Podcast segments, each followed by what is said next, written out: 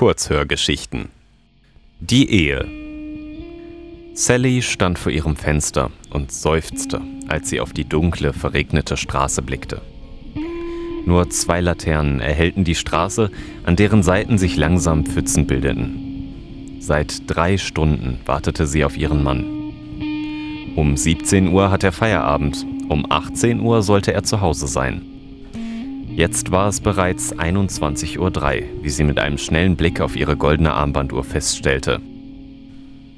Wieso ist er nur so spät dran? fragte sie verzweifelt und flüsternd das halbdunkle Schlafzimmer. Eine Träne kullerte ihre Wange herunter. Die salzige Träne zog eine Spur Make-up mit sich, aber das war ihr egal. Nicht zum ersten Mal verspätete Mike sich, und Sally wusste auch genau wieso. Er traf eine andere Frau. Sie wusste es. Schließlich hat sie sogar schon diese blonden, langen Haare an seiner Kleidung gesehen. Die Betrügereien waren aber nicht das, was Sally beunruhigte. Jedenfalls nicht nur. Nach jedem Treffen mit dieser anderen, geheimnisvollen Frau benahm er sich anders. Er wirkte wie ausgetauscht, ein unheimlicher Klon seiner selbst. Und es wurde jedes Mal schlimmer. Verlassen konnte sie ihn nicht. Schließlich hatten sie ein Kind zusammen, Leslie. Ihr Goldstück. Das, was sie sich immer gewünscht hatten. Therapien, Medikamente, Hypnose. Sally hatte alles versucht, um endlich schwanger zu werden. Und als sie gerade aufgeben wollten und sie sich damit abgefunden hatte, dass sie mit 36 Jahren jetzt doch kein Kind mehr bekommen würde, hatte es schließlich doch geklappt. Leslie war jetzt ein Jahr alt und schlief ruhig in ihrem Kinderbett, während Sally weiterhin traurig am Fenster stand. Ein Auto bog in die Straße ein. Sie erkannte sofort, dass es Mikes Auto war. Sie waren die einzigen in der Straße, die einen silbernen Mercedes fuhren. Und nur Mike fuhr in letzter Zeit immer öfter in Schlangenlinien. Wie durch ein Wunder schaffte er es, gerade in der Einfahrt zu parken. Schwankend kam er auf die Haustür zu, während bei Sally der Angstschweiß ausbrach. Es ging wieder los. Diesmal fühlte es sich allerdings heftiger an als die letzten Male. Ihr Puls beschleunigte sich und ihr Atem ging schnell, was sie schon nicht mehr realisierte. Sie blickte wie gebannt auf den Hauseingang und krallte sich an der Gardine fest. Dann löste sich ihr Griff und sie fuhr herum. Sally wusste, was sie erwartete. Benommen drehte Mike den Schlüssel im Schloss. Selbst dafür brauchte er mehrere Anläufe. Das kann doch einfach nicht wahr sein, murmelte er. Und damit meinte er viel mehr als nur seine Unfähigkeit, das Schloss beim ersten Mal zu treffen. Wieso mache ich das nur jedes Mal? Mit dieser Frage ging er in sein warmes Zuhause, legte seine braune Regenjacke über den Stuhl neben der Treppe und zog sich die schwarzen Lederschuhe aus. Währenddessen stützte er sich mit der linken Hand an der Wand ab. Er versuchte gleichzeitig, das Regenwasser aus seinem dichten Bart zu schütteln. Wie spät es wohl ist? Ob sie bemerkt hat, dass ich da bin? Sie scheint wohl zu schlafen, dachte er sich dann. Das Haus war komplett dunkel. Mike rieb sich die Hände, um sich vom kalten Regen aufzuwärmen und ging langsam nach oben. Falls Sally tatsächlich schläft, lasse ich das Licht lieber aus und hoffentlich komme ich dann im Dunkeln aus diesem Anzug raus, grübelte er und zerrte etwas an dem Knoten seiner schwarzen Krawatte. Mit einem Blick auf die Uhr, die an der Wand im ersten Stock hing, stellte er fest, dass es jetzt kurz nach neun war. Das ist doch sogar noch relativ früh, schoss es ihm durch den Kopf. Trotzdem schlich er ins Schlafzimmer und sah nichts. Das Zimmer war vollkommen leer. Die linke Seite des Bettes, Sallys Seite, war ganz durcheinander. Ist sie etwa schon wieder auf der Couch eingeschlafen? fragte er sich und blickte dabei in Leslies Kinderbett. Leer. Panik stieg in ihm auf, aber er versuchte sich zu beruhigen. Dann hat sie Leslie eben mit nach unten genommen, sagte Mike zu sich selbst in einem Flüsterton und bemerkte, wie ihm dabei die Stimme versagte. Er ging wieder nach unten und versuchte dabei, möglichst leise die Treppe herunterzugehen.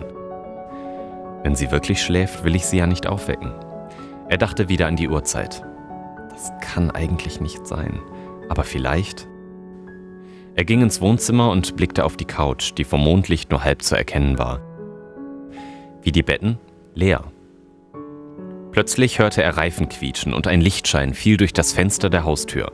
Geschockt rannte er zur Tür, riss sie auf und sah gerade noch seinen silbernen Mercedes im Regen verschwinden.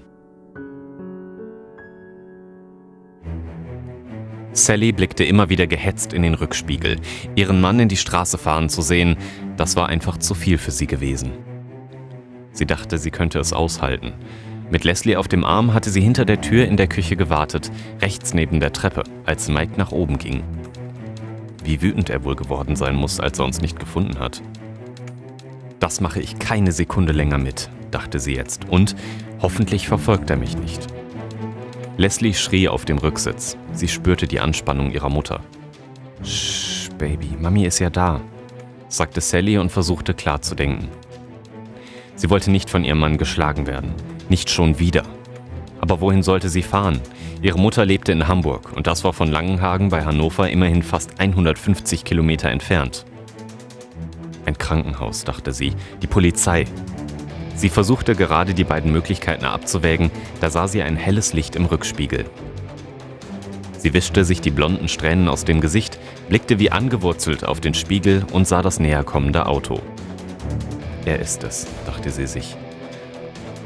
Mike hat sich den Ersatzschlüssel vom Polo aus der Kommode im Wohnzimmer geschnappt und verfolgt sie jetzt. Hektisch trat sie aufs Gas und beschleunigte. Mit knapp 56 Stundenkilometern war sie hier in der 30er-Zone eigentlich sowieso schon viel zu schnell. Aber ihr Leben war ihr wichtiger als irgendein Strafzettel.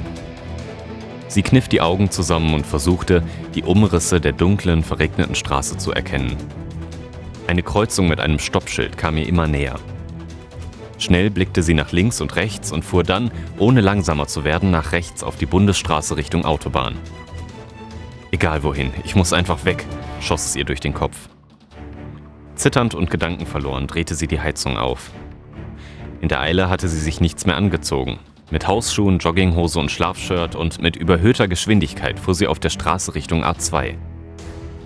Das Auto hinter ihr schien ebenfalls immer schneller zu werden. Sie hörte den Motor aus der Ferne aufheulen.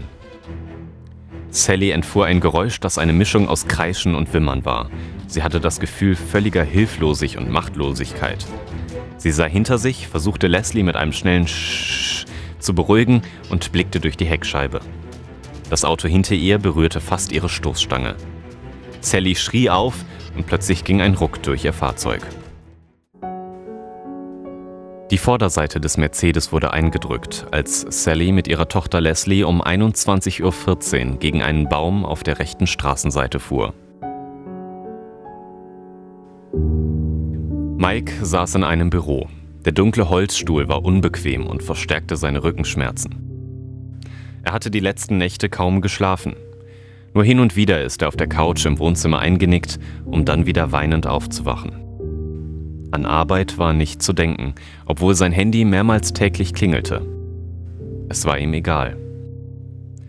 Dr. Kender stützte die Ellbogen auf seinem Schreibtisch ab und sah Mike über den Stapel Akten hinweg an. Er hatte weiße, wilde Haare und ein Gesicht, das Freude ausstrahlte. Normalerweise. Jetzt wirkte Dr. Kender noch älter, als seine Falten vermuten ließen. Die Stirn lag in Falten, die silberne Brille war auf seiner Nase nach vorne gerutscht und ein Schatten schien über seinem Gesicht zu liegen. Die Lippen waren zusammengepresst und sahen weiß, fast bläulich aus. Er holte tief Luft und sagte dann, Herr Ullmann, hat Ihre Frau ihre Medikamente genommen? Mike hatte keine Lust auf dieses Gespräch. Der Doktor wusste die Antwort auf seine Frage bereits. Mit Sicherheit lag eine Kopie des Polizeiberichtes irgendwo unter diesen Akten verstreut.